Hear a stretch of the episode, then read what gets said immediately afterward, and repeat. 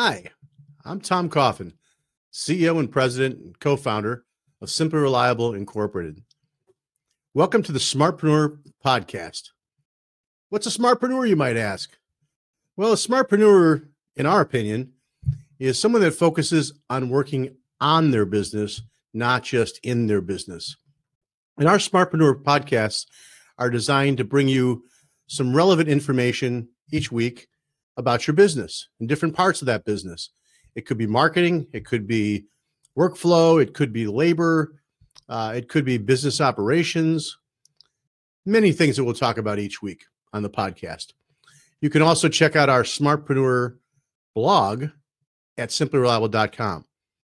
And of course, our Smartpreneur podcast is brought to you by Simply Reliable, makers of Smart Office and Design Machine, the complete end to end solution for business process for systems integrators.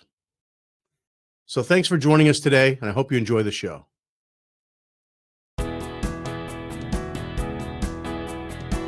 This week on the Smartpreneur podcast, we welcome Marilyn Sanford. Marilyn is a serial entrepreneur. She founded SmartFX. She founded LinkEdge. She's owned, grown, and sold with Scala, Connected Spaces, and Pacific Tech. And she's a CEDIA Fellow. Please welcome Marilyn Sanford. Hi, Marilyn. How are you today? I'm great. Thanks very much. I appreciate you being here. Well, uh, uh, folks, uh, we're with uh, Marilyn Sanford today on the Smartpreneur podcast, and we're going to talk about one of her latest blogs, "A Culture of Improvement." So, Marilyn, in the in the latest uh, blog, you talk a lot about coding labor, and that seems to be a very accounting way of describing this practice, which many I'm sure will understand. But for those of us without the accounting background, uh, can you take us through what what this coding is and, and why it might be important? I sure can, and and maybe this is a little bit of my accounting background for sure.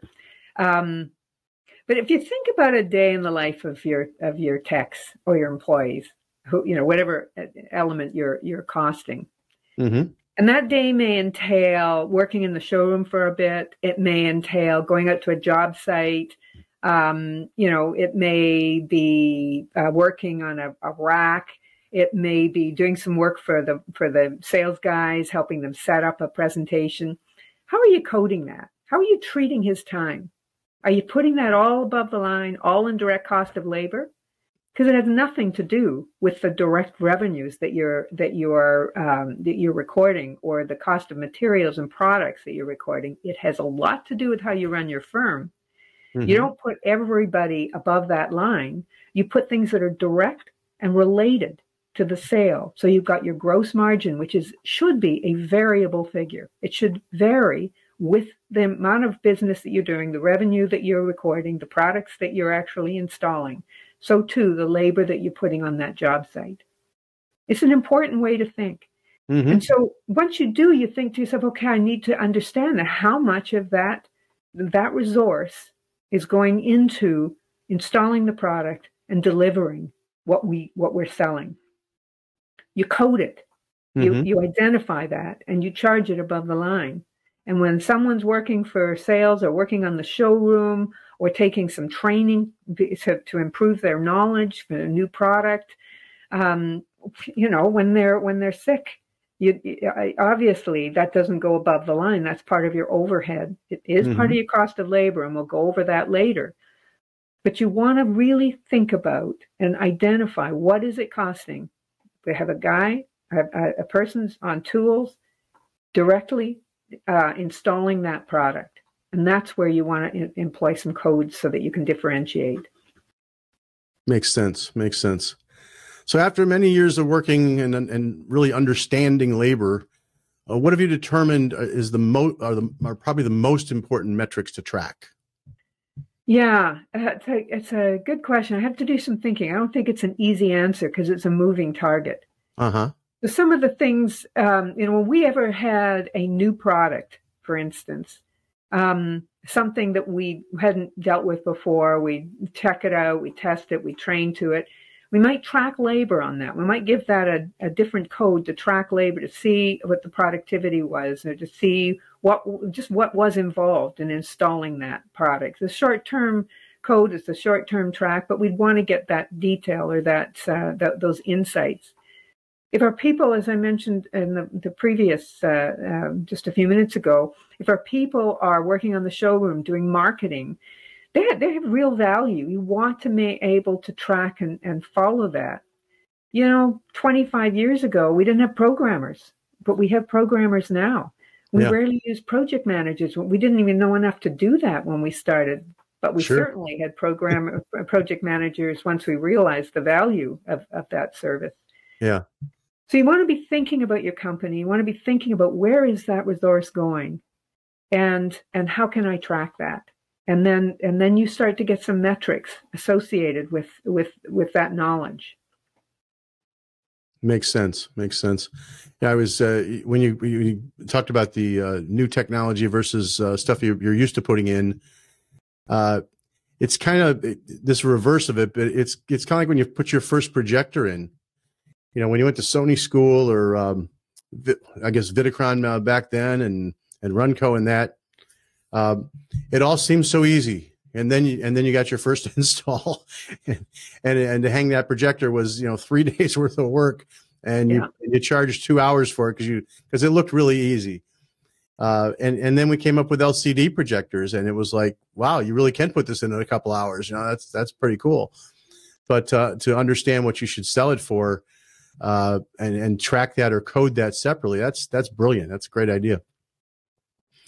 You uh, you mentioned in the in the blog about uh, gray areas. Uh, so how does tracking this information about the time spent help you uncover and find those gray areas? Well, number one, you're paying attention. And when you're paying attention, your people are paying attention. So, so that's important. Mm-hmm. Secondly, um,